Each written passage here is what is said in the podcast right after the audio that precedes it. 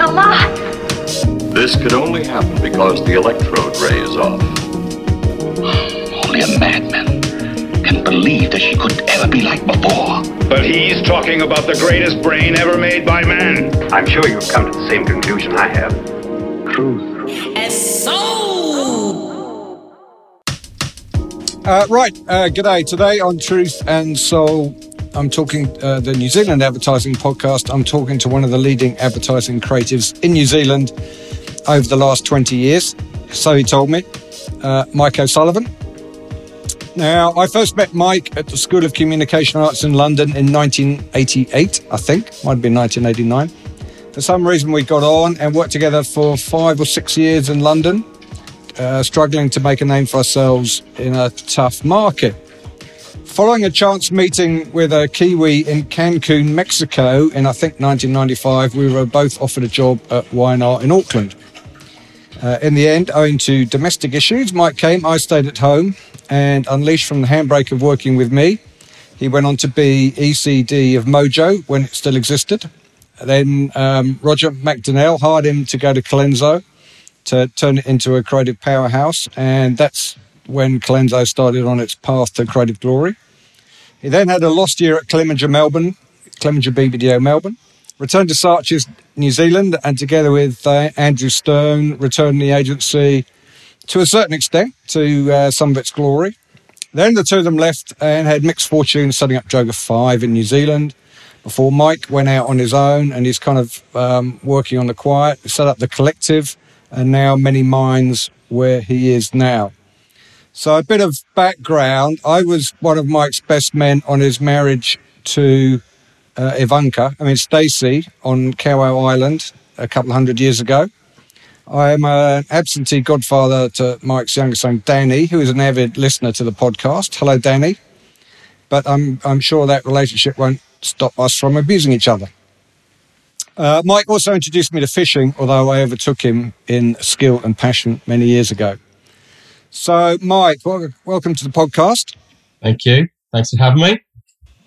Um, first of all, so you are originally from Northern Ireland and you, you grew up in where? I grew up in Derry or Londonderry, depending on your religion. Um, yeah, and then I went to college in the UK, as you did back then. You didn't really go to college in Ireland. You kind of everybody pretty much left, immigrated, heading off to London or a UK college. Why did you, or why and how did you start in advertising? Uh, I went and did a foundation in art because I was quite good at drawing. And uh, my uncle at the time said you should go and go to art college. And I did a foundation year there and I applied to do graphic design degrees in the UK. And I saw an ad in Creative Review to do um, the SCA, the School of Communication Arts, and uh, talked my parents into allowing me to rock up there. So you were you were good at drawing. I sat opposite you uh, in a room for six years, and I can't actually remember seeing any evidence of that. What happened? I think I was quite good at landscapes. I wasn't very good at a lot of other stuff. um, no, I was kind of artistic. I was kind of artistic, but didn't really know actually what I was doing. Actually, to be honest with you, um, the SCA was uh, from our college. The SCA was just an unbelievable leap um, from from being artistic into functional, tangential, conceptual thinking. And uh, I think if that hadn't happened, I would have been floating around some design studio somewhere, being an average graphic designer. So when you the, School of, Communication Arts was run by a gentleman sadly passed away now called uh, John Gillard, who's a very famous uh, creative teacher in uh, London of uh, design and advertising. Uh, and it's what the media design school in, in New Zealand is based on. So, Mike, when you first turned up at the School of, Commu- of Communication Arts in Clerkenwell, wherever we were, on that Monday, what what what did you think of um, everyone else there? I thought it was a it was very international, and I I never I, and it was in London. I was kind of crap myself, and I didn't know what I was doing. And but I thought it was going to be like an art college. And in the first brief that came in, they said, as as you may recall, was develop the game of football in China. And I'm going, well, where do we where do we draw? And they're going, no, no, no. you've got to do some research. you've got to do some problem solving. you've got to do strategy, and you might get to do some creative stuff in about six weeks' time. And I went, oh my god, it was just a complete um, shock to the system. But then, as you went through the college, you realize it wasn't a creative college; it was a problem solving college. And I think though that year was particularly formative going into advertising. I would never pick myself going into advertising um, until I started there. When I, I, I seem to remember when we went to college, they uh, we were told that the chances of getting a job were uh, straight out of college in advertising as a creative were 80%. Do you think that was the case? Um, well, we got a job. um, I, th- I, I, think a lot of us did okay um, at the time. And I do think that the college was unbelievably deeply connected to the industry. I mean, some of the people that we had as tutors, our own personal tutors, I mean, God, you'd Jeremy Clark. I mean, we used to go and see, you know, Fink and Clark, who were rock stars in, in, in Saatchi's London back then. So we were immediately connected through the school and its network. I mean, Paul Arden is a tutor you know, uh, Len Cheeseman come in to talk about typography when he was at Gold Greenlees Trott. I mean, it was quite amazing. So I think we definitely had an upper hand versus a college in Manchester or or Glasgow or what have you. I think John's network was unbelievable. And uh, uh, what do you remember about the process of us of us teaming up as an art director copywriter? Um, Jesus, that's a fucking hard question. I don't know actually. To be honest with you, mate, I would I think I was I was drifting I was kind of I drifted into it. Um, I did okay in a couple of projects. Then we all had to team up, and um, you and I talked, and we had beer, and we said, "Oh, let's just give it a go." And that's when I realized that I actually began to realize that graphic design was not for me. I didn't have the discipline, um, and uh, arguably the talent to be really good at it. Whereas advertising, sort of, I got drawn into advertising. I think largely because other people suggested I should do it. So um, I think whenever you and I got together and it became a bit of a mission, then um, it was good. It was good. It was bloody hard work. I mean, shit, the hours we used to work, wow, man, it was quite full. Yeah, we we we worked hard. There's no doubt we worked harder at um, at the school than we did in an agency when we got there. Completely, completely. But but then I think the the work ethic uh, still continued when we got placement at Y&R, which was a godsend. You're listening to Truth and Soul. So, uh, uh, what do you remember of the process to uh, for us to get a job at uh, Y&R in London? Uh, as I recall, we were given the placement and we had group heads who looked after us. And we rocked up and we were put into a tiny little office. It was like a toilet uh, with no windows, and we are basically told we were given briefs from um, head of traffic, which were things like write copy for Playtex retail ads for House of Fraser, and we did that for weeks on end. But what we said on every job that came in, we said yes, we do it, and we'd do it till all hours. So every crappy little thing that was going through that monstrously big agency at the time, we would say yes, we'll do it. Yes, we'll do it. And as I recall, Jack Vaughan, who was the then executive creative director, who didn't even know who we were, sort of, I think, slowly extended our placement by, I think we are getting paid, we are getting paid very little, if anything, and then we got paid a bit, and then we got get paid a bit more. But we just we just hung in there, and we always said yes, and we were always there after nine o'clock. And eventually, I think they said, "Oh, we'll give you a three month trial," as I recall it, unless I'm mistaken. So yeah, I think that's that's very important for uh, guys on placement. I think there's no doubt that that out of it was a quite a large creative department. I'm guessing 18 teams. Yeah, probably. Um, yeah, probably more than that. It was huge, absolutely huge. Um, it was a, it was a, a, yeah. When we joined, I think there were about 350 people in in the agency. It was one of the biggest agencies in London, and I think it's fair to say we worked harder than it than any of the other teams there. Uh, but then, do you remember? And it was actually it was the traffic girls I think who got us the job because because they kept um, we did everything we were so useful to them and then it would be we're supposed to leave at the end of the week and i think that they would go in uh, to the uh, jack vaughan the creative director and go you've really got to keep these guys on because they're doing all these projects. Yeah, I, th- I think that would be about right because we were hungry, we were scared, and we were hungry, and we wanted to be there like you wouldn't believe, and um, we were nice people too, actually, which helped. Um, well i I was think that I think that they were and we were useful. So uh, there's a lot of I think there's a lot of lessons to be learned from for everybody actually um, in any job. Um, I think that we we played we played really well back then.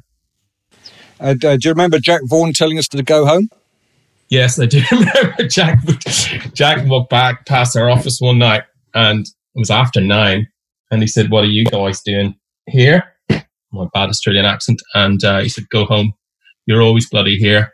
And we went home, but uh, we always did stay until he left, as I do recall, Paul. We found stuff to do. Um, I, I, was I don't think it was too much of an issue staying longer than jack no, true. that's true. That's true. And there was a beer fridge, which was fantastic. So we were always we were always sorted. and you were you were a big smoker in those days I sure was. I. Was I allowed? I'm not even sure. Was, could I? Did I smoke in the office? I can't remember. absolutely absolutely Yeah, I did. God, it was a tiny office, but it was home. You know, it was home, and it was um, it was it was a rock and roll time. It was a rock and roll agency. You know, some of the stuff we were doing. Um, you know, it had a humongous bar. It had a gym. There was bottles of Perrier in the restaurant when you walked in, all free. Um, it was, you know, it was pretty, it was pretty glamorous. Um, certainly from the little kind of crappy little college sort of existence as students we'd had for the year prior. And, and do you remember some of the uh, some of the early projects in the first few years? Any of the good stuff that um, you stroke we got out? I think um, the because the agency was going through such horrendous, uh, mostly downs with the occasional ups, we managed to see through quite a few uh, what we used to call Black Fridays or Black Wednesdays, Black Tuesdays. It all depended. It was basically a day where they basically let people go, and it was terrible. It was terrible. Like you know, and some people knew who who else was going to go. Uh, before they got a knock on the door, it was just. I mean, I you remember that, Paul. It was just um, Yeah. you know, the employment rules were somewhat questionable. Um, but I think we saved ourselves a couple of times by getting good work, good work out. And um, we did, I think we did, we did one project for uh, Courage for Magnet, which um, went on to get into D&AD, which was fantastic. And then we did another thing for Director's Bitter, which did quite well on the award front as well, which is pretty good for, you know, for us, it took us a couple of years to get the work out, but it was quite good working in a brewery. And then we did Sugar Puffs, the Honey Monster for years, which was good from a travel and a shooting point of view. And um, yeah, but it was, you know, we, we, we had a pretty good run, did a lot of travel. Oh my God, the amount of travel we did was pretty amazing. Yeah, I I- think that the, uh, uh, the spending our first few years there and seeing so many um, people unfortunately getting made redundant around us were uh, and some um, shall I say politely some uh, varied uh, abilities in a senior management team I think was a great learning process for us of how of the bad side of an agency and I think helped us in the future.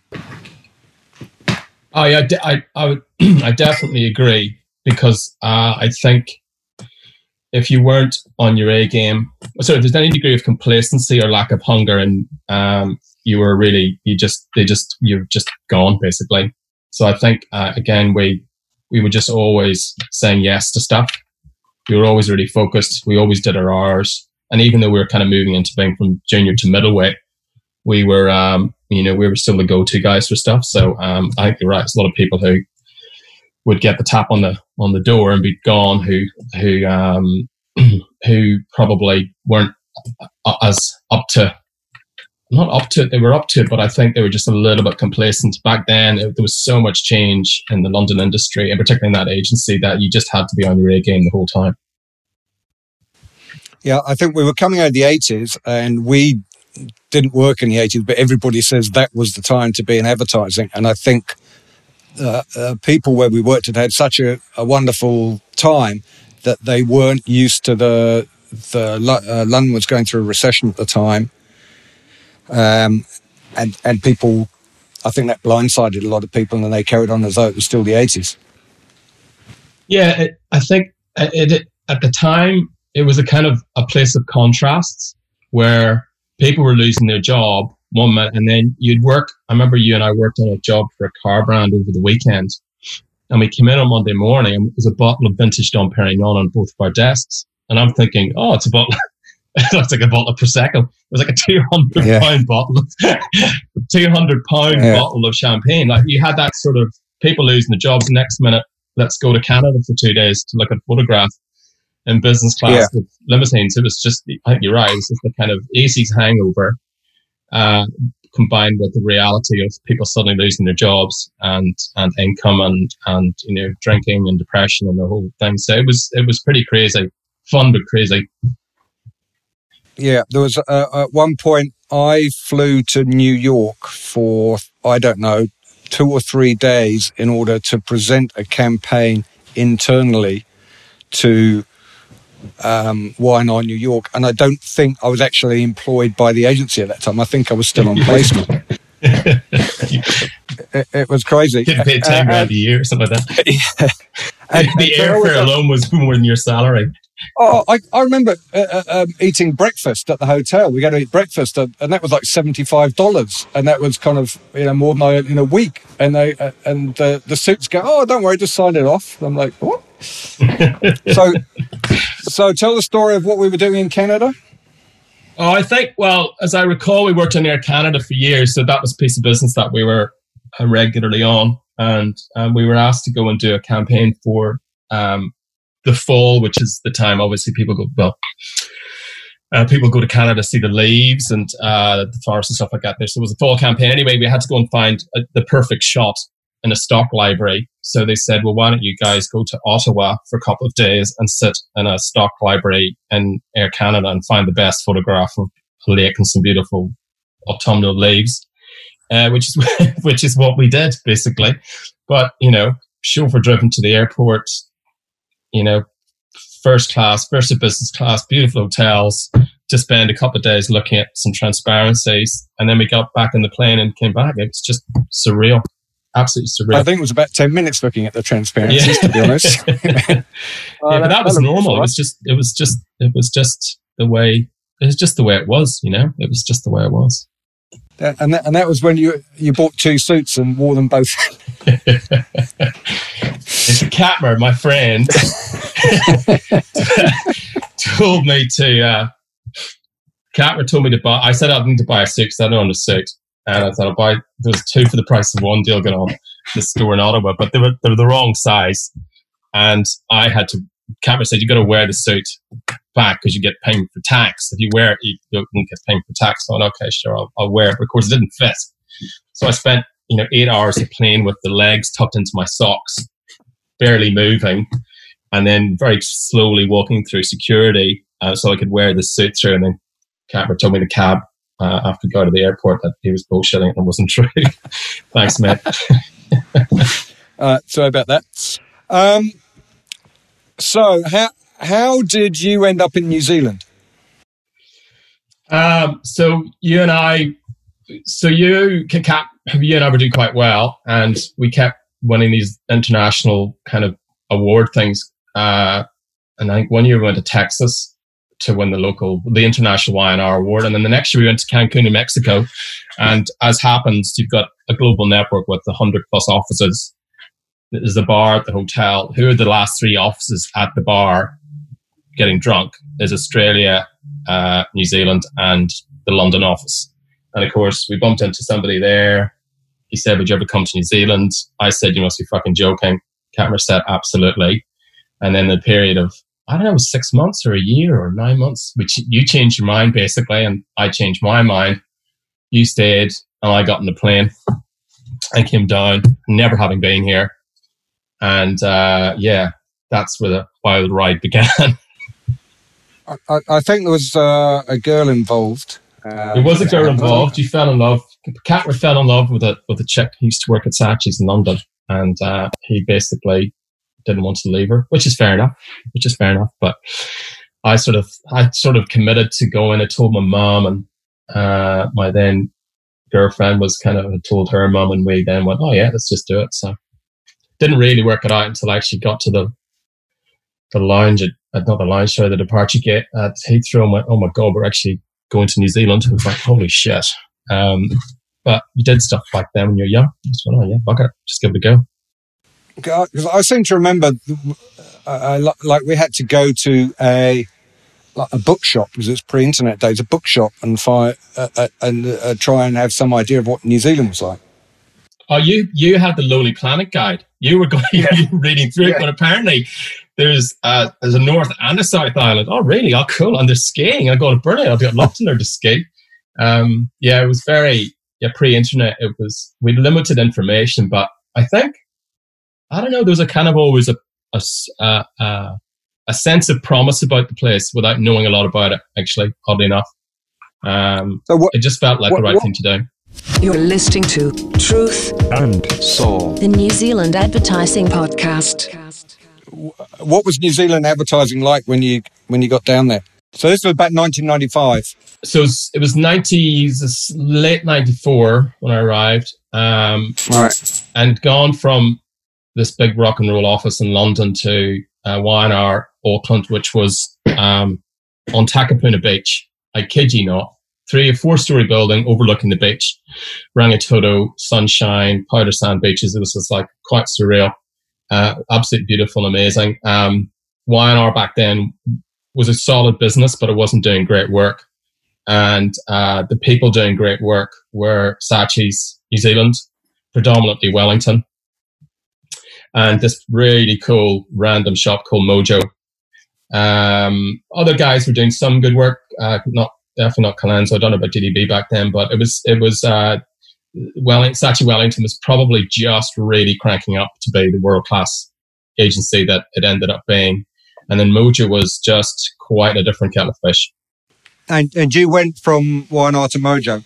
Yeah, I, I lasted three months because I, I kind of um, I knew I, I um, with the help of um, John Darby, who was my writer at the time, he said, "Oh look, um, you probably shouldn't you shouldn't really stay here because you, you know you kind of you're going to miss some opportunities. And uh, and I was starting to get itchy feet I was questioning whether even to go back to the UK or not.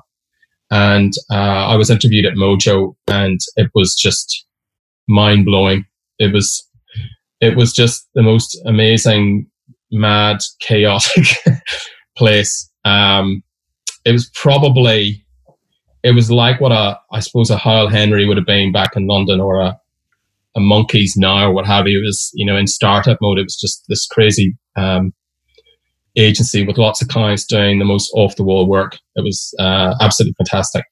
Who who interviewed you? Um, Graham Wills, who was the, the CEO, and then they, they had this thing where the creatives kind of interviewed you. So I had a couple of senior creative people interview me, and they went through uh, my book. Um, and back then, like the creative department was was people like uh, so Steve Susie, Steve Asen, uh, Mikhail Gherman, who is partners with Karen Walker. So Karen and Mikhail were coming and going. Um, Luke Nola, who went on to make amazing television. Uh, there's just people, uh, Sandy Burgham, like just the most amazing, um, talented uh, bunch of amazing, talented bunch of people. It's just extraordinary. And they all did lots of other stuff. They did TV shows and printed magazines and wrote books, and uh, they were just yeah, quite quite an amazing group of people. I was, I, have got to say, I was so I felt so insecure and inadequate creatively, uh, surrounded by this mad bunch of people who just were just off the wall, just just um, and doing amazing work in all sorts of creative different creatively different ways. So, so how did this uh, socially and culturally inadequate Irishman end up as creative director of that eclectic mix? Well, it, it um, Mojo by default was chaotic. So it um, it had at one time we had Darren Spiller, Andy Lish, Sean Cummins, Lockie McPherson, uh, myself, all creative directors, all in the same office space, um, working trans Tasman, and uh, plus all these other people who came and went. Uh, so it was just it was just on um, quite I can't remember the expression Wolsey had, but it was it was kind of organized chaos, and as a result of that, it kept going through um, sequences of success and failure. Uh, anyway, one day, um, well, I kind of looked around and went, "Oh my god, a lot of these guys have moved on." And uh, as happens, somebody said, "Oh, look, uh, Sean's Sean Cummins has gone and set up his own shop, and Lockie's gone over there, and that is, do you want to be the creative director?" And um, and there was Rich Maddox and I, and Murray Watt, and a whole bunch of really cool people. And I went, "Oh yeah, sure." Um, I was 29. I didn't know what I was doing, and Sandy Burgham was the managing partner. So Sandy and I um, started running the agency together with about I think it was about 50 people. I think maybe 45. In its heyday, it was probably about 80 or 90 in Auckland. It was it was really busy. Um, uh, so you, ha- you had some good years there. You got you got a um, you got a, a, sense of what you needed to do to con- to succeed creatively in the New Zealand market, and then Roger McDonnell called. Yeah, so um, we were kind of um, young and um, uh, just having a really good. We are just having a laugh, actually. To be honest with, you. I made some great pieces of business when we were working on DB with all these different beer brands, Twisties and Burger Rings and Apple. We launched Bank Direct, so it was a kind of young, cool, funky sort of place, um, and a lot of talent. Anyway, we were started winning awards. That's what happened because Mojo wasn't really. It wasn't. It wasn't awards focused. It, it didn't have that kind of the UK discipline of of idea and execution. It, it, had it just did stuff. It made stuff that was cool. You know, I, I picked up some packaging in a store. I went, oh my god, who did this? And I, I was it was a couple of creative guys from Mojo. It was just fucking fantastic. It, it would have won a D&AD Gold had they entered awards. They just didn't do the award thing. So what what happened, I think, at Mojo is that as time went on, we went, oh, we started entering awards, something that, that Mojo hadn't really done before. They just made cool stuff. And um, the first thing I think Rich Murray and I worked on, we won a couple of, of uh, one show golds for Apple um, computers because we launched the Rocketbook back then, which was cool. And that sort of was the beginning of us kind of um, getting noted. And we started, we won some stuff at Axis. And then my phone rang one day and it was Roger McDonnell, who was the chief executive of uh, of say, well, he's actually basically ran back then Clem, Clemenger, Wellington, and Colenso, and he said, "Would you like to?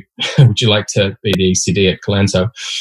And my first answer was no, not a shit show. It's um, back then was a place that um, it had lots of very big clients, but the work wasn't very good, and people were sort of it was sort of seen to be a place that people went just to to earn lots of money. Um, and because we thought we were so cool, we were thinking, oh, we're not interested in money, we're just interested in doing cool work, blah, blah, blah. So I went to see Raj and he interviewed me on his boat. Strategically very smart because he knew I like fishing. And um, was a huge launch in West Haven.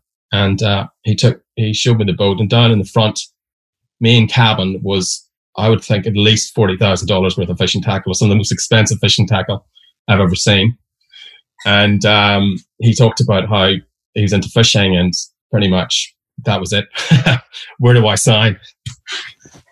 It, it's uh, for, for those of you outside New Zealand, it's kind of interesting that uh, fi- uh, uh um, whereas some um, countries' industries may run on uh, uh, drugs, the the there's almost a mafia in New Zealand advertising of fishermen.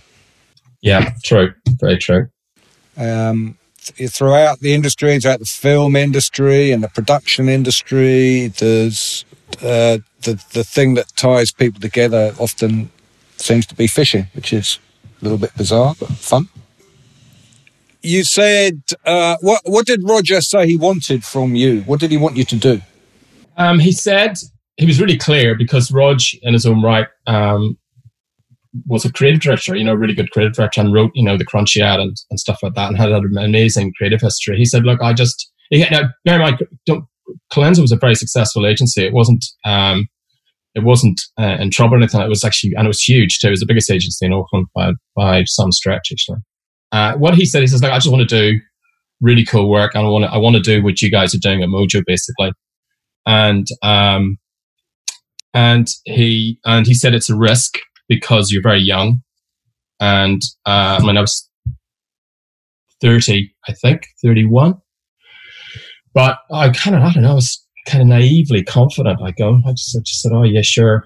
Um, and he said, I just want to, I want to do great work and be famous for, um, you know, just be famous for doing good work. I mean, it was a, it was a completely, a, to, a total creative vision. It wasn't about dollars. It wasn't about scale. It wasn't about um, business or, he said, I just want us to do great work. So he hired Rich and I and um, and then Rich and I hired a bunch of other people, and we sort of got stuck into it really. So how so so you're quite young, uh, 31. How did you how did you go around man managing people who were older and more experienced than you, also probably more talented, but you'd be you'd been put in charge of them. How did you how did you cope with that? Uh, I think um, was really good because he he was a very much a partner, as was Neil, but probably Rog particularly because he had a, re- a, good relationship with a lot of the creatives. But to be honest with you, he, he sort of gave me carte blanche to bring in people that would would be would want to, want to be on the on the journey. Um, some people just didn't want to be on the journey, and they they took they took their their they just wanted to go and they left, and that was fine. Uh, a lot of people, um, I was able to recruit some really good people, like you know Jen Story, for example um, was head of TV at, Mojo, and she was kind of the first person I really wanted to get her to come over because she was she was Jen could make anything happen. I mean, that's the thing about Mojo. We could make anything happen because we, we, we didn't care how much money we had. We just could make stuff. Um, so people like um, her, um, we got on board. And once once we started, I hired quite a few junior people um, who just brought a different point of view um, and, a, and a hunger and a passion and a disruption um, element to to the department. Uh, Rich was fantastic. He was fucking fantastic. Toby Talbot was fantastic. Uh, Toby was was there. What Toby Talbot? Oh yes, yeah, Toby was. I was sort of Toby was. Toby was there and and doing good work. He was doing. Uh, you know, him and a few people were doing good work there already, or trying to. Uh, and I think what happened was that we we kind of um, we we just it was just this kind of emerging disruptive bunch of troublemakers. And that in turn got uh, that in turn got suits to become troublemakers. Uh, and suddenly you know we were going back and and work would be sold that that clients you know the clients wanted to be troublemakers. Uh, and yeah. suddenly we just i think um, i remember going to AXIS and we picked up, Rich and I picked up some awards for Mojo, but we're sitting with the Colenso guys, and you know, Colenso had a very average night. And then I think a year later, I think we had won 38 AXIS Awards, of which about five were gold. Um, and they were for AA, for Casio. Um, oh God, what else? There's about I can't remember. Anyway, there's a whole. But we basically it just literally happened so quickly and it happened. It was like a kind of um, a revolution. Everybody, everybody was in. Everybody wanted to do good work. Um, and then what happened was uh, Rog sat me down and he said, "Right, you need we need to start. You know." Um, you know, focusing on the business. And I saw I, this kind of creative run was fantastic, but he said, he said, you need to start learning more about the business side of it and the scale of the clients and the scale of the work and understand how strategy works and stuff like that. So I mean, he always kept me on point. Always, I was always learning, often getting smacked get back in your box, do this, do that. Um, so although the creative thing was fantastic, um, I was always kind of continually going, oh shit, I fucked that one up. um, and, you know, look back and um, reflect on, you know, think on things like um, uh, knowing when you're wrong. Uh, and so, for I, always use this example actually, which was Colin James and Darren when they presented a campaign to me, and it was a. It, I looked at it and I laughed instantly, and I said, "No, this it's not right." And I, I kind of looked at the campaign like it was, I don't know, probably an old school way of looking at it, going, "Oh, where's the idea?" Blah blah blah. When it was just funny, and Colin and Darren came in the next day and they said, "Look, uh, we really think this is kind of good." And I looked at it again. And I went, "Fuck, I'm wrong, and they're right." And um, they did it and the client bought it. And I don't know, but two years later, I was judging Clio or something in the States and there it is picking up awards. And that, that, that's maybe because I'm not right. I'm, I'm wrong a lot of the time. And that's why I think one of the things about having that group revolution happening was that a lot of people were there who just were really good, really good spirit, really hungry, and they were right and way more talented than I ever was. So I just kind of rode along with it and enjoyed it when I could. I, I quite understand the the possibility of you being wrong. I'm just surprised. I didn't at the time. I, what's more surprising is Colin James being right. But, uh, you live and learn. So you were there f- at Colenso for a, a, number of years. You had uh, fantastic success. The the agency, as I've, I've mentioned in other podcasts, that was when Colenso started being the powerhouse that it is now and that it that is carried carried on being for about the subsequent uh, 15, 15 years or so since then. Um, but you um, headed off to Clemenger, Melbourne.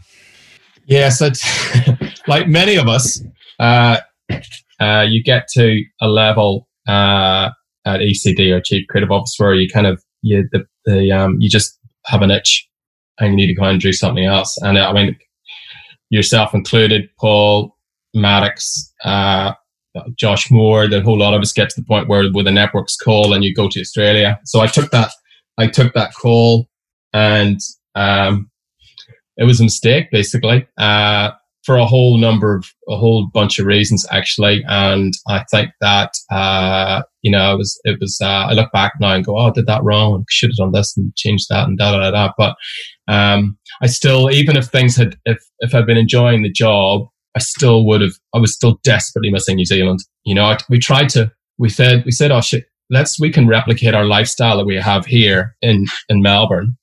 And we had we were earning good money and nice houses and we were living near the water and blah blah blah but for the life of us, we just couldn't go and hire a batch and go fishing or do any of the stuff that we take for granted here, purely because of the scale of Melbourne. You know, Auckland is a is a big town, Melbourne is a big city, and suddenly a lot of the stuff that we kind of took for granted just wasn't there. And I just desperately craved I just wanted to go out in my boat and I wanted to go and, go and, you know, sit on a beach without having a thousand people there and, you know, be able to walk on a pier without having a million people all trying to catch squid, you know, down in Lorne and what have you. So I think when, when Rocky called, um, uh, which was so not cool at the time from being a Clemenger guy for so long, uh, I said, yeah, I said I was keen. Although the, the job itself was going to be really hard. Um, I, I, I, both my wife and I said, let's just go home.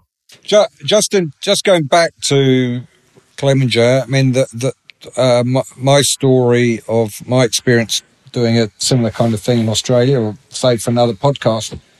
But what what was it that was not making you happy at uh, Clems? Uh, I think that uh, I probably uh, didn't have a strong chief exec partnership um, with you know the partner, the um, the chap who's running it. He was a great, great, really good guy. But we all eyes were uh, um, followed leadership from the group, and I think that if I had probably somebody, um, if he, he and I had been better paired, I think we probably would have um, would have had a better better run at it. If it had been Rog and I, um, it would have been a completely different story. But that's just the way it is, you know. And um, I think that's one of those things that, um, on reflection, I probably and, and, and, and Roger did warn me. Uh, on reflection, I probably should have taken that into account instead of just going, I just need a change. And that's, that's what happens. I think a lot of creative people just go, I just need a change. And, uh, that, that's, that was not the right reason to go there. And, and as well, it's interesting that, that, that encapsulation in, in a paragraph of, of, um, why you, you didn't enjoy your time in, um, Australia is, is pretty bloody similar to mine, to be honest, um, in, ter- in, terms of uh, of uh, CEO relationships. I think the other thing is that there's there aren't many agencies in New Zealand to go to. If you're um, uh, reasonably well looked after ECD of one of them, there's only like two or three other ones that you could go to. Mm, true. And and if there are, if there are if there aren't any jobs going, there there is nowhere to go. So that that does kind of uh, maybe force you. So so you were you were in uh, uh, uh Clemens, Melbourne, not not particularly enjoying it, and you got a call to m- maybe come back to New Zealand. Yeah, so Rocky called me, and I didn't really know Rocky, and he said, "Would you be interested in um, coming and running Saatchi's New Zealand?" And uh, which was kind of weird because Saatchi's were had always been in a friendly way the enemy. they were at Mojo, they were at Colenso, they were we are always you know up against each other and vying to be top of the pop. So it was kind of like, ooh, interesting, okay. But um, he uh, we met we talked a couple of times, and he came over to Australia and he took me through what his plans were and how he was tracking, and um, it was um, it was the best option. Like you said, it was not a choice.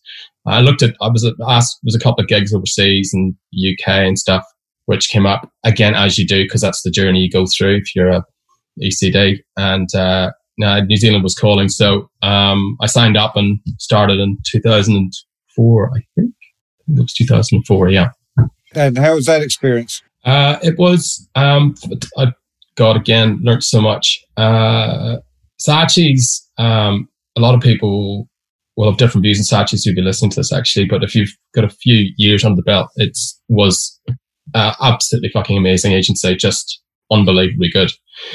Uh, there was nobody could touch it. It wasn't even, you know, it was it, it, us, the, us little guys at Mojo were, were just like little, little annoying things. Um, these guys were world class. You know, they were picking up um, you know, they're getting silvers and silver nominations a D&AD, and, and they were just at a, a different level. And they were multi, humongous size, like you know, multiple clients, uh, government, um, FMCG. It was just humongous. Uh, what happened, however, is that uh, as as uh, agencies, particularly big ones that are really successful, have a moment in time where magic happens, and uh, that magic period happened, and then um, then one or two key people left. Probably, I don't know what year was. Probably in early, really early 2000s, maybe late 90s. And slowly, I think what actually happened was that the the the foundations of this this amazing entity were slowly crumbling, and that's sort of where uh, Rocky and I sort of came in because uh, when we came in and had a look under the the bonnet, uh, it wasn't a it wasn't hundred percent. And we had to have a lot of very very honest conversations. Or should i say clients had very uh, uh, very honest conversations with us about uh, where we where we were at and what they wanted from from Saatchi. So it was quite um there was quite there was quite a uh, quite a few tough conversations that happened that were quite scary um in my first three or four months and uh, I had to listen, listen to a lot of um, anger and from clients. Um, a lot of a lot of reasons for that. It was there's no one particular reason. I think it was because the office was spread across Wellington and Auckland. Um, it was huge in Wellington and not so big in Auckland. It was been a lot of the creative was coming out of Wellington because that's almost its spiritual home. Uh, clients were moving, all the big clients like Westpac and Telecom, which was Spark, uh, that they were moving to Auckland. And um, yeah, when I went in, basically the first six months, uh, was a bit of a it was a, a bit of a shitstorm actually. Uh, and I always remember the first my first week back talking to somebody quite well known in the business Paul, who you'll know quite well, you know very well too. And I was saying, oh, blah, blah, blah. And I was talking about a certain client. And he said, don't talk to me about that client. And that person was the, the run was running one big agency in town. I went, oh my God, they're talking to one of our really big clients. he said, don't talk to me about that client. Don't talk to me about that client. I went, oh my God. Um, so yeah, it was pretty, it was pretty tough. It was pretty tough. First, first six months to first six months was, um, was, uh, was not what I thought it was going to be. The perception and the reality were quite different. Initially, yeah, uh, there was a, a, a restructuring of Saatchi's, some very painful re-engineering, but then things started to come right. What was it that do you think that that led to that turnaround?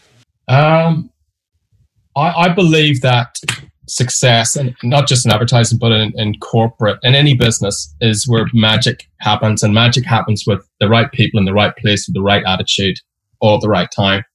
I think it's happened happens with uh, um, in agencies, particularly where success is really clear uh, when they're doing really really well.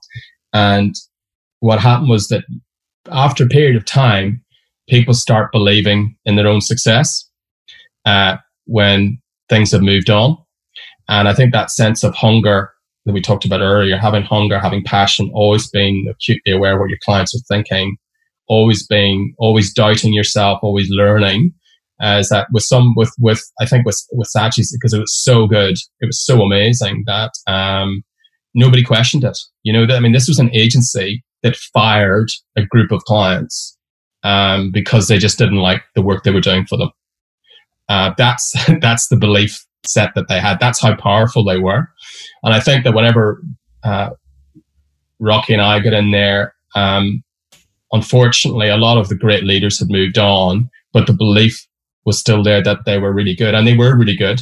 But the clients were just were just disconnecting away. They were struggling to deal with uh, some attitudes that they just going, you know, things have moved on. They weren't used to being, you know, you couldn't tell a client what they're going to do. You had to listen to what the client wanted. It was that, it was this transition. So when Rocky and I got in, we shut up and we listened. And, um, and it was really obvious we had to relocate most of the, um, business into Auckland. Uh, and we had to tell everybody in Wellington, uh, sorry guys, all the key business, but particularly Westpac and, and Telecom, which are critical pieces of business um, for Saatchi's back then um, we need to relocate people up. And and basically, um, a lot of the guys down in Wellington said, well, we don't want to move. Um, and uh, we ended up parting company.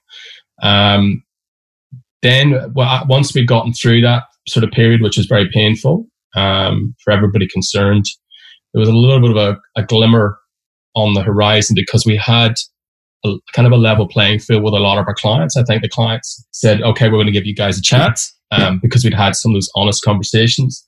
And that's sort of where it sort of turned around. Um, I think that's where we started, um, we started to the kind of the green shoots came up and it felt like we could, we could do, we could do good stuff together. And, and that's when, it, that's when confidence sort of, was a degree of confidence that came back. Uh, and, and we had a lot of new people joined as well, which is, makes that different. That whole business of having a team of believers and, you know, people who are going, yeah, we can do this. And and and Saatchi's was a fantastic brand as well. I mean, it was, it was the one place you could get into a taxi and go, take me to Saatchi's, and the cabs knew exactly where the place was. Um, uh, so we had a lot of people who were new, they were hungry, they were passionate, and it sort of slowly got back got back on its feet. It could it could never get to the point it was because it was just that that that's just like heights that could never be achieved. I think by any agency ever again, actually. But um, we certainly started doing doing better anyway. And, and you had a pretty um, incredible credit department then. People have gone on to to great things. Yes, I did. I did until they all got bloody hired. Um, yeah, no, I think one of the things about New Zealand um, is, and I think that uh, I always remember this with Colenso, uh, particularly, is that we, when you have, when you create the environment, and and that's all that Rich and I and, and, and did, we created an environment where people could do good work, make good work, and and a passionate belief, you you immediately attract people. So um, I always remember Leo Premutico, who I'm still in touch with, who's run running this agency, which is like it's the equivalent of Droga Five in New York. It's just unbelievable. Uh, but he he got on a plane and he came to New Zealand with his portfolio. He says, "I really, really want to work at Colenso. I really desperately want to work at Colenso." When he was 21, he just gave up a football scholarship. He says, "I want to work at Colenso," and he came and showed me his book, and I told him to change a couple of things, and he went out and changed them literally the next day. And he just he just desperately wanted. And, and what happens? A whole bunch of people were knocking on a door because of the belief. The same thing happened at Saatchi's. We attracted people that we attracted people because they wanted to do good work. We attracted a lot of people from Australia, lots of people from Australia, um, lots of people from the States, people from the UK because of the work. And it, it wasn't money.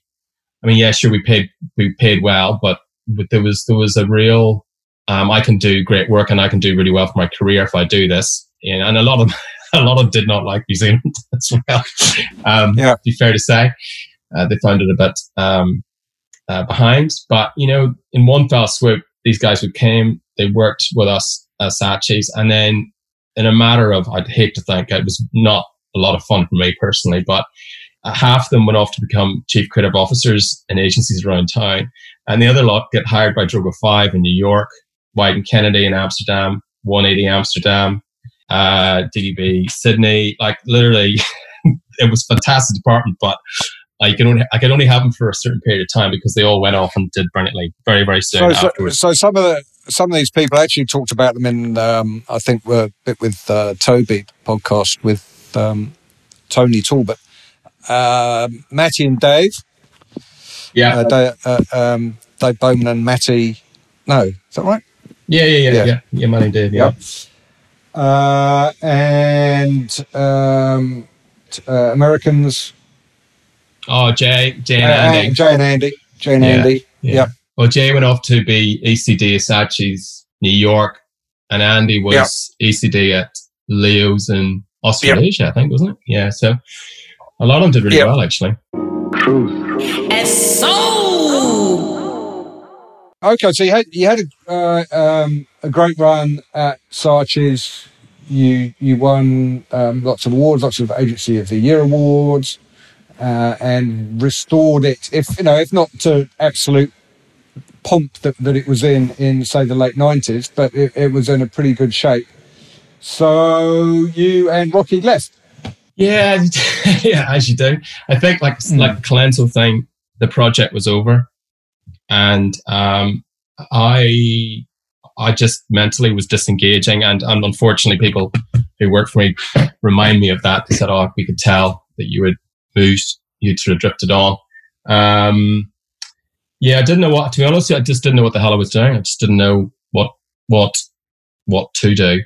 And going, uh, I looked at. I was. I had a couple of job offers, which. So, so Mark, was it was it absolutely a sense of well, I've kind of done that. I need to. I need to have another challenge. Yeah. So yeah, it, it was, but it's not that makes it it's like uh, I kind of I've not I've knocked that one off. It wasn't like that. It was like kind of you know once you've done you know you've done the juries you you you know every year because um, because I, I was in the worldwide board um, you know we had we had to deliver um, really good work. Uh, I mean, uh, sorry, Saatchi's one of the hardest things about Saatchi's uh, is that it had the highest, the hardest KPIs. You had to do well at the Effies. You have to do work that people love, you know. So we, you know, you got to do a fair go favorite ad you know, I think in year two, I think we'd four of the five finalists at Fair Go Best Ad were were were was us. Uh, we had to win, you know, Cannes Lions. Um, we had to win new business. We had to retain big clients we've had for years. So you continually had all of those kind of plates you had to spin. So that is quite um, that's quite uh, tiring um, as a job, and and obviously retain talent, attract talent, um, et cetera, et cetera. Um, so I think after, I can't remember how many years I was there actually, but um, five, five, uh, six, maybe. But um, by the end, by by the by the time that um, I was heading, I was I was getting distracted. I, I just didn't have the energy to keep doing it, and um, I don't know, I couldn't scratch actually. And uh, I know now probably what I should have done, but back then, um, I I knew I didn't want to stay where I was, but I didn't know where I was going to go to. I, I think I, I, I, think for me, uh, tell me if I'm wrong, but maybe it's that kind of feeling. I, I won't say uh, Everest, but say you've just climbed Mount Cook. You go, brilliant, just climbed Mount Cook. uh, what do we do now? And they go, right, well, you got to do that again next year. And you're like, well, Yeah. it, it just it, it becomes the, the um, it becomes a chore, maybe. Yeah, I think yeah, I think there's, so there's a there's a circuit which everybody those guys who are running big agencies will know. You know, you you do the awards and you're doing the Effies and you're doing this and you have to and you can't you got, so there yeah there is you're right. Um, but I, I also think um, I think as a creative person um, that you you can you can only do the routine for a certain period of time because you just it's just a creative thing. You have to go and do something else. Uh, and i think that's what was wrong. I mean I, I wish i'd known exactly what i was going to do. Um, i just i just didn't know what i was going to do. I just knew i didn't want to keep doing what i was doing. And that's why Yeah. i basically um, resigned. And i just wanted to to get out. And then lily was was kind of adrift actually. It was a, it was a bit of a uh, it wasn't a bad time but it wasn't a great time either. It was kind of very strange. Uh, and so you guys um, uh, went off and started up the New Zealand Droga Five. Yeah, so we were going to do another network, um, and uh, we I knew Droga. I've been known Droga for years through just doing juries and stuff, and then I knew Nobby really well because Nobby set up Sydney, and Nobby and I had run um, Saatchi's. He ran Saatchi's Australia, and I was running So- New Zealand, and we had a Sorry for our, for our less um, uh, advertising educated listeners. Nobby's real name is David David Nobay. David Nobay. Yep. Yeah. So basically, uh, Nobby and I had a fucking awesome for a trans-Tasman relationship. We had it totally nailed. Um, it doesn't happen very often where you're running. We often had joint pieces of business, and but Nobby and I, we we had a great relationship. Um, we would we both lo- love good work. Uh, we had good good people working for us, and we are quite like-minded. We both sat on the global board at Saatchi's, and we were just you know we had a lot of fun together. Um, he, uh, in fact, they came, they came to Auckland for lunch, uh, for joint lunch with us. Um, Saatchi, the entire Saatchi office. Um, I can't remember what year it was, but we all had lunch out by the airport, and then they got on the plane and went home. So we we had a very close, close relationship. Anyway, Nobby was was doing Droga Five in Sydney. Um, I said, "Oh, would David be interested?" And we just it kind of happened basically. It, it, it happened through discussions. We talked to David in New York. Um, he was he was keen, and we had the credibility from a work point of view. So we set up in I can't remember what year it was. Jesus, um, yeah, we got offices down in uh, West Haven, and there was three of us, and um, we started trying trying to find some business. Um, I personally was completely shell shocked. I did not know what had hit me. I just was going, "Oh my god, my whole world has turned upside down," and I don't know. I didn't know what was going on, but um, you know, I was the one who'd sort of pushed it, and uh, we were we were on the journey of a startup. So yeah, so ju- so that thing of sitting there in an office, the who was the third person? James Polehill, who's uh, James Paul. and they- So so three sitting there, you don't actually have any business. No, and you you you go in the morning and go, um, what shall we do today? And you think that's okay, it's going to be quite a lazy day, and then you think, well, we're not. We're actually we have outgoings, we have no income. Um, how long can we keep doing this? Uh, Yes, yes, and yes. It was like, I mean, enormous fucking office too. This huge fucking palatial office, which we signed a lease for. And and we, you know, we we were funding this. It wasn't um we weren't uh it wasn't um we were we we we put the money in to get it going. Um and uh so there was it was it was fucking mad actually. Um but you know we we won a bank basically. We we we pitched for ASB and we went from zero for three people to 25 people in a matter of weeks. And we were um it was all go. It was all go. Um um probably we'd had other- other bits of business as well but i think um it was suddenly we were doing everything and uh we were busy. And uh, and that went on for uh, three or four years. Yeah, uh, I can't remember actually. My memory's getting really. Yeah, Um, yeah. I think it's about yeah, Well, about you're two, yeah, two or three. I think. Um, in hindsight, probably what what because it was it, it was a great piece of business, really good client. Actually, clients were awesome. Uh, we had a lot of fun with those guys actually. Um, but bec- it was, uh, being a uh, a bank, it was all consuming for a small organization. So we you know we were getting we are doing other work for other clients, but the, I was we were not um, getting the growth in other categories that we probably needed to and um, and we were so busy doing our day job that um, it just got it just it was it was quite um, it was difficult actually. And Why? Uh, uh, sorry, Mike. Why? Because I think this is really interesting. Lot, lots of. It seems to me more so. There's a lot of people, creatives, particularly, go, "Oh, I should go and start my own agency," and um, and it's it's not easy. Uh, why do you think that? Because uh, you and Rocky had a pretty good reputation around town. You had offices, you had a big client, you were doing work. Why do you think that it was difficult to um, attract new business? Um, well, there's a whole bunch of reasons. Uh, I think people, particularly creatives, um, need to trans transform from being creative guys in an agency doing great work and wake up every morning thinking I'm going to do a brilliant creative to running a business. It's two, it's two different worlds. And I hadn't transformed into that world. I was still kind of looking back at that world in this huge office, going, "Oh, this is new. Um, so I have to make money to survive, and I need to do this and do that." It was it's quite a weird transition. Um, I think that, uh, and that's very hard for a lot of creative people, and nobody tells you. Uh, I, I'm telling people now, which is interesting, to do quite a bit of mentoring work. I'm telling people, but particularly over 40, this is what you should be doing.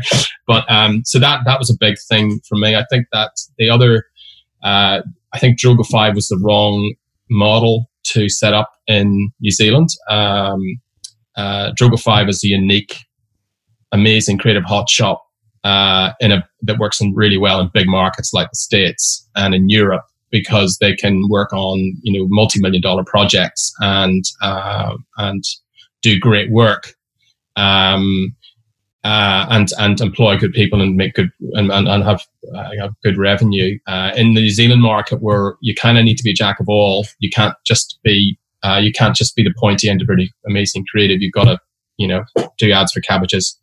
Um, Droga Five was not the right model, and uh, we probably uh, and also the industry was shifting hugely at the time uh, in terms of um, digital, traditional media, TV consumption, all the stuff that we talk about endlessly. So it was it was a it was a really uh, interesting kind of all these things were all going on at the same time, and uh, and it was the dust the dust didn't settle for quite some time. Uh, it was only post Droga Five that that for me it became really clear what needed to happen. But when you're in betwixt that sort of world of the creative, you know, rock and roll part of the business, you know, uh, versus, um, you know, t- doing whatever it needs to get to make a buck. Um, it was, it was a really interesting time actually. And, uh, really good, really, really educational. I learned uh, so much from it. And it was also a very successful business. Rocky, uh, ran it really well. And, uh, and we did good work and da da da. But it was, uh, for me personally, it was a big transition. And I think any creative person who's thinking, oh, I'll just do a startup, you need to, um, seriously ask yourself why and what it is that you're going to go to market with and what's going to be unique. And you also need to keep revisiting it. Um, in this day and age, it's not just enough to go out and do a startup and do, we're going to do great work. It's something that you probably need to revisit every six months to a year. So you're continually relevant and you, you're providing something that clients will always want. Well, I, yeah, I think it's what tech startups call pivoting. Although it, I think maybe in in the ad world, it's it's more slight pivoting. In the states, they talk a lot about independent agencies being going for niche markets, going for the farming market or the health market, or in uh, Droga Five's instance, going to take the what in America are small projects, in New Zealand would be giant projects off the big people, where they go, we we're going to have a little punt, and we'll just spend you know twenty million dollars having a little punt on this project. We're going to get the the best creative brains in to do it. Whereas in New Zealand, I, I think you're right, and it's really difficult to do that because the market just isn't big enough, and you end up having to do um, everything. And that's right. And if you can't, then they'll find somebody who can. And um, yeah. that is not the world that uh, we or I, I, I grew up in. You know, with this world of creative and data and best ideas and blah blah blah. And then suddenly you go when you wake up and realize that you go, oh my god, it's just it's an epiphany and you you sort of move on to right this is what i need to do this is what i need to do to repurpose this is what i need to to um, you know to succeed uh, and and that was you know when that moment happened it was it was fantastic actually and quite quite a quite a relief actually so you've um, after uh, droga you kind of set up your own places and went uh, deliberately went for a lower profile um, a less, a much less awards junkie focus? Uh, yes. uh, what happened was, um, so uh, Rocky um, wanted to move out and do something else, and he he um, so he went off to uh, work with Sam Mutter at Spark, and I had a very, you know, I had a good conversation with David to say, look, uh, I don't, you know, Droga Five doesn't really work for here for here, and uh, I think it needs a different model, needs a different brand. Um, so we're you know we we agreed to we still had bits of business that we'd had that we'd worked through Droga Five. So we we just said like I'm just going to rebrand it, and David was fine with that, and um, we just bas- uh, basically. Um, I went out to market. I spoke to an awful lot of clients, even clients who'd fired us, to say, "Why? Um, what? What do you want? what do you think the new world of marketing and creativity looks like? And it was considerably different from what I thought it was. And um, the collective was my attempt to answer that. Um, and many minds is a very similar model to the collective. Nothing's really changed in terms of the model, but um, it was born out of research into market and finding out specifically what the needs were and uh, and now I, I, think it's pretty unique. Um, but it's a whole combination of factors. Uh, it's definitely the awards that world. As I say, you you go from the creative world into the business world. I look back and those has been fantastic days, but they are they're gone now, and um, now I'm in a different world and I'm enjoying it probably as much actually, um, which is which is kind of cool. Uh, so, what are what are the the um, in a nutshell? What are the, the kind of different principles that many minds use as opposed to the traditional agency model? Um, we uh, well, first of all, we got we're we don't uh, we don't have many clients on retainers because the first thing the client says we don't want to go on retainers. We want to be project. Um, and then if you do a good project, you probably get another good project, and you get another good project, which is the way our our, our business works. Um, we know a lot of people because we've been in the business for a long time. So we've got this amazing network of old clients who who end up we end up working with, uh, which is terrific, which has helped a lot. Um, we're we're pride ourselves in being good and fast, and we're good. When, when you say we, when you say we, is that you and Stacey?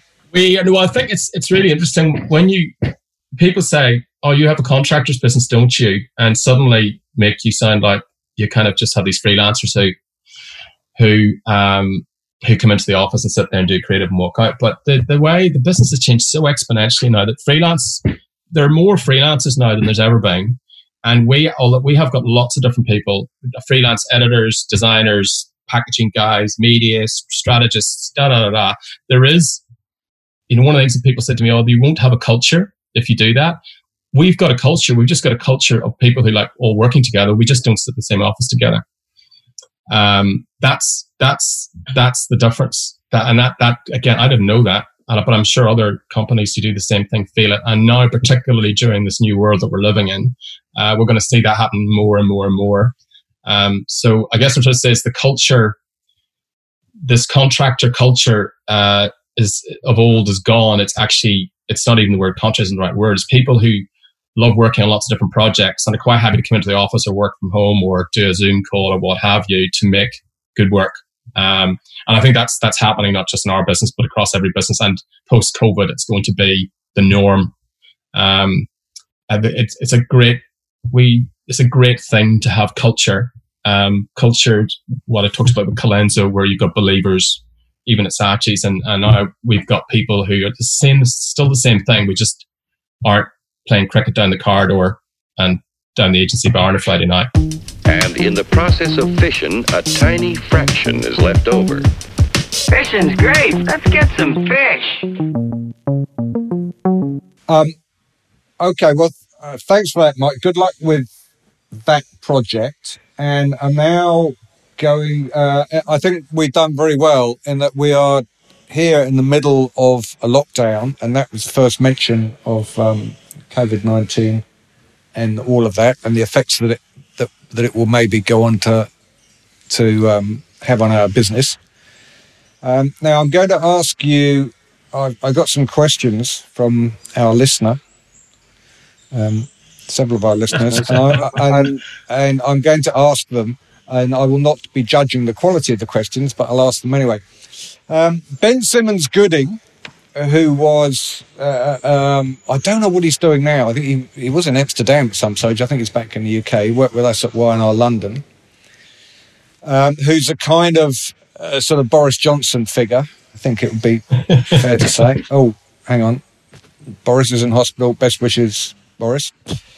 Um, ben says, Mike, when you were learning your trade at Y&R London, did you really immerse yourself in the products of your clients? Question mark, including Foster's Beer, KFC, Sugar Puffs, Häagen-Dazs, and Walker's Crisps. You always seem to like getting to grips with a product. Yes, the answer is correct. As Paul, you will you will support that as we did many a familiarity uh, trip I do think we didn't we do JB JMB whiskey in Scotland. We did that, that uh, was that was a good one. the Director's Brewery, the Magnet Brewery in Middlesbrough, Sugar Puffs in Slough, I think it was, wasn't it? I mean, yes. So the answer is yeah. yes, yes. We did uh, a lot. And Kronenbourg. Kronenbourg in Strasbourg, and probably my favorite was a week in Montreal and Toronto, understanding how Air Canada operated as an airline. I never got on that one. No, you didn't actually. That fair. was uh, that was oh. me and Blakey. I, I, I, think there's an element of um, of fat shaming in Mr. Simmons Gooding's question. And it, it, um, I'll point out to you, Ben, if you listen to this in London, that Mike is uh, now reborn, has given up smoking. He gave up smoking before me, I think. Um, and is now a, a running individual and goes out running all the time, which is quite extraordinary because he struggled in those days to get it from one end of Camden High Street to the other. Anyway, uh, next question. Conan James. Never heard of him. Um, when he's on a video call, does he still wear shorts? Yes, I do. Uh, most clients are pretty cool with wearing shorts. I still love wearing shorts. Um, I'm probably not formally dressed when I'm when meeting yeah, I, I, in this situation. Uh, I suspect we're both um, in shorts, t-shirts, and lockdown jandals. Uh, Ken Buist says, uh, this is a serious question, which is not really what we need, but there you go. Um, how can we break the curse of short termism? Uh, what does that mean? What he means, but well, the answer to that is that we can't because it's capitalism. Uh, that that he means at uh, clients trying to build their brand uh, or, or uh, um, incrementally increase the sales of their brand in the next quarter in the next three months rather than looking at the long term health of the brand? Yes. Okay. So I yes, I don't think we can stop it. I think um, I talk uh, to clients about speed of business. I think the speed of business has ramped up to such a speed in terms of getting stuff, changing stuff, reacting to stuff in market, change it, get it back into market again. That, uh, and particularly driven by digital, that will never go back. Um, and unfortunately, it's driven in some instances for the right reasons and some not. But I think uh, there's no, it's it's just going to be the norm. If anything at all, things are going to speed up. Yeah. Uh, Janelle Rawback, never heard of her. Janelle says, uh, "How has your Irishness helped your success in New Zealand?" So I, I say, I just changed that. Limited success in New Zealand. Right. Thanks, yeah. I think uh, somebody said to me, uh, actually, some, a few people said to me, "Oh, when You always you can make a radio script sound funny. I can't do it justice. Can you read the radio script or read the TV script? I think my I, I, the Irish accent helps when telling a story. Um, uh, that I think that you can you can sort of get away with murder and you can you can f and blind and people will forgive you for it and it's usually quite entertaining. Um, so it has helped, but uh, I don't think it's the I don't think it's the sole reason um, why uh, why I've got got a couple of clients or worked with a couple of clients in the past. Yeah, no. Uh, Dave West is that Westy? No, Westy's Paul. No, another West. Paul, right? Okay, Dave West, not Westy. Says, um, can we fight our way back to advertising, to the advertising credibility days of the past, or is the current situation (brackets COVID nineteen) as good as it's going to get? Uh, okay, so I think personally, uh, I think the word advertising is a, a, one of the things that creative people should do. Um, so I work with business consultancies. I do mentoring. You we do packaging, which a design company do, but we wouldn't do the packaging ourselves. We just get somebody who's really good at packaging design to do it. Creativity is always going to be needed. And I think that our industry creative people and creative thinking and creative strategy and strategic thinking is always going to be wanted and it always will be paid for. Uh, I just don't think we can specialize uh, and just say, oh, I, I just do advertising. I think you, that will always be wanted at the table, at the board table or the leadership team's table, uh, provided we bring that sort of creative thinking to the prob to problem solving. I think that'll always be um, always there, but we need to be seen to be relevant. I think that's half the problem is that you know oh, we'll bring our ad agency in. Unfortunately, we just don't have the credibility that we used to. And it's up to us to repackage ourselves to lots of different, you know, not just marketing, um, just to, to, to business generally, uh, to show that oh, we have this, we do, we can help problem solve. We can think of solutions uh, outside of, you know, a radio script or a billboard or campaign, you know. Yeah, I think that the for the last I don't know ten years, the industry or a lot of people in industry have realised that the current model is broken, but no one would. Uh, yeah, we've gone. Yeah, it's broken, but what does a new model look like? And you know, nobody really knew. You have you know, your your thought with many minds, but it was uh, yes, we're all we're ready to change the new model, but nobody knew what it is. I suspect that when we return out of COVID nineteen, we will we don't know what the model is, but we it will emerge pretty soon because things are going to be very different on the other side. Yeah, I think um, I think people, senior clients who want senior people in the room. I still think experienced people in the room, uh, people with war stories, uh, I think creativity is still super, super important. My God, it's just so absolutely critical. And, and it can change, it can change the world. So that's, if, if we all head towards that way, then I think there'll always be a place. Um, because the, because it, with the way, the way that we think creatively is just different. We're just random. Uh, whether it's a, strat- a planner or you know a media planner or whatever, it, we just we just think about things differently. And and I know that I've been at meetings where I've had a perspective and they've gone, holy shit, where did that come from? And they've listened and they've gone, oh yeah, that's that's different, you know. Um, so I think that's that's sort of where our sweet spot will be. Um, the days of, you know, I think there's there's thinking and there's making. The days of the making and production and all that stuff has been commoditized, and those days are long gone. But the thinking bit, uh, multi in multi disciplines, multi category is still really important. I think we've got a rule in business going forward. Yeah, I think that it's where the creativity comes from. I think in the old days, uh, it was um, advertising agencies think up long-term campaigns for our brands, and they kind of had a, a monopoly on that way of working. And now it comes from outside advertising agency. It, it, it comes from all over. Um, and it, it just depends how good the individuals are who are coming up with those thoughts rather than where they happen to work. Yeah, I think I think that's totally right. Uh, um, the it, it's a specialists, a bunch of specialists, uh, a selected bunch of specialists, depending on what the job is. is it seems to be the way it's going from what I can see.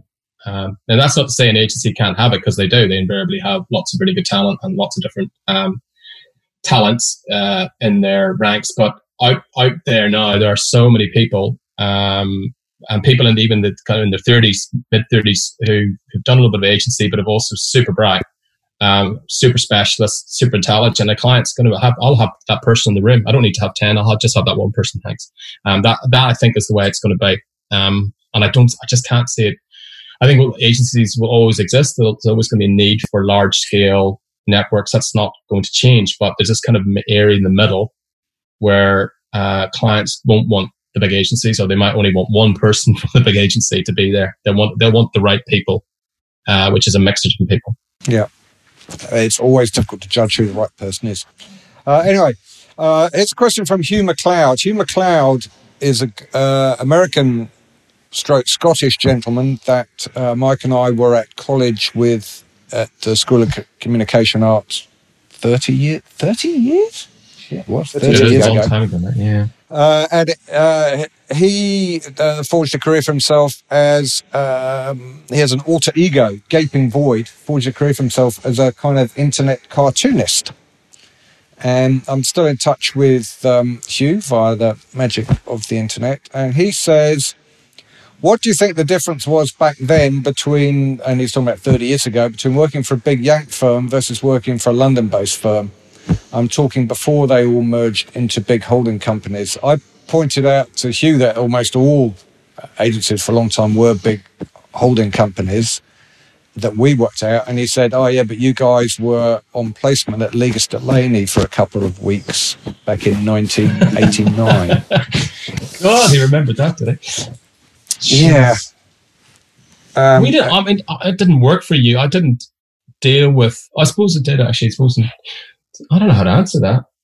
Isn't it a cultural thing? Isn't it a cultural thing between English, the English, and the Americans, and down this part of the world? Well, it's now it's a it's a financial thing, and I think that independent agencies have it really tough now in the middle of the um, coronavirus lockdown because the a- agencies that are run by the big holding companies have resources to fall back on. And whilst there may be redundancies and page cut, pay cuts and so on, they have uh, stability and some funds in the bank um, to see them through this crisis. Whereas if you're a small agency, and as as you know, Mike, between us, we've we've um, started or been in a few of them. It's pretty tough when you have when you have no income, you have no agency. Yeah, I, I think you're right. I think a, I think small to medium and non uh, holding company will will be struggling, really struggling a lot. Actually, I think I, I feel for them. Actually, it's uh, not not a good place to be. But guys, if you can hold it together when we come out of this, if you can kind of um, uh, shrink down and be ready to emerge like a, a butterfly on the other side, yeah, it, it, it's tough for now, but it might work then. Jonathan Horner um, asks, "What's the smallest fish you've ever caught?" We're, we're going to be here all night, Jonathan. um, I think it was probably in your boat, Catmur. It was probably a very small snapper. Um, yeah, uh, my, my fault. Of course. Uh, and finally, Lee Shaw from Lancashire uh, of Production Partners asks, um, he says, I think Mike should do a later podcast and be the person who interviews you. Well, I don't know that. I don't know that Mike will be the guy because he knows too much. that's a great idea, Catmur. I think that's genius. He- he you, haven't, much. you, So- haven't done you haven't done one done it yourself yet, have you? Um, no, that's we're, we're saving that one for the Christmas special edition. That's if we make Christmas. uh, let's see how we go. Anyway, Mike, um, that that's been great. Thank you so much for uh, coming on and and talking uh, about some of the good old days and some of the, the not so good old days. Uh, good luck going forward, and uh, hopefully. Um, I'll be able to catch up with you and the family before too many months have gone by. Yes, indeed. We'll see you soon, mate. Brilliant. Cheers. Okay. Talk to you later. Thanks, Mike. Bye. That's the end of the podcast for this week. Hopefully, we'll be able to get together another one soon. Thank you very much for Mike O'Sullivan for um, having a chat. Thank you to um, Shane, Jonathan, Cole, Vanessa, and the guys at Franklin Road. They didn't provide us with coffee because we did this remotely for the first time. I had to make my own coffee, which was a bit of a hardship. Uh, but um, thank you to them, and thank you to the listeners because we're still, I think, the number one uh, podcast featuring me in the whole of New Zealand, which is a start. And um, we have some, uh, we're still going. Hopefully, we have some good people coming up. That's all from me. Bye for now. Thank you. On the farewell drive, we found a hundred ways that our hands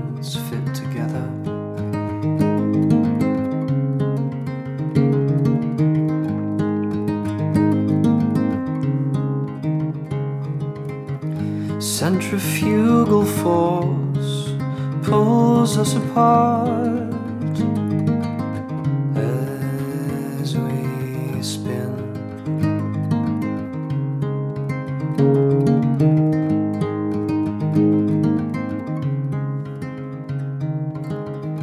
Please forgive my trembling hands, crudely silhouetted by the flickering spires of candlelight, while the wicked sleep sound.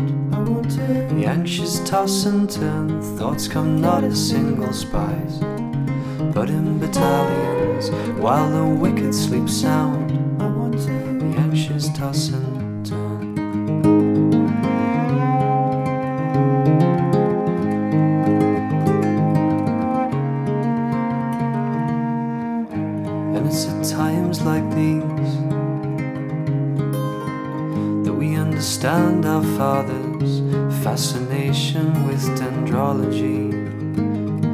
family tree is losing its leaves.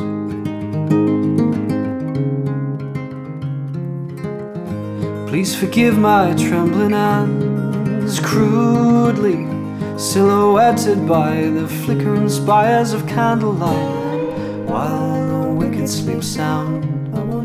The anxious toss and turn, thoughts come not as single spies, but in battalions, while the wicked sleep sound. The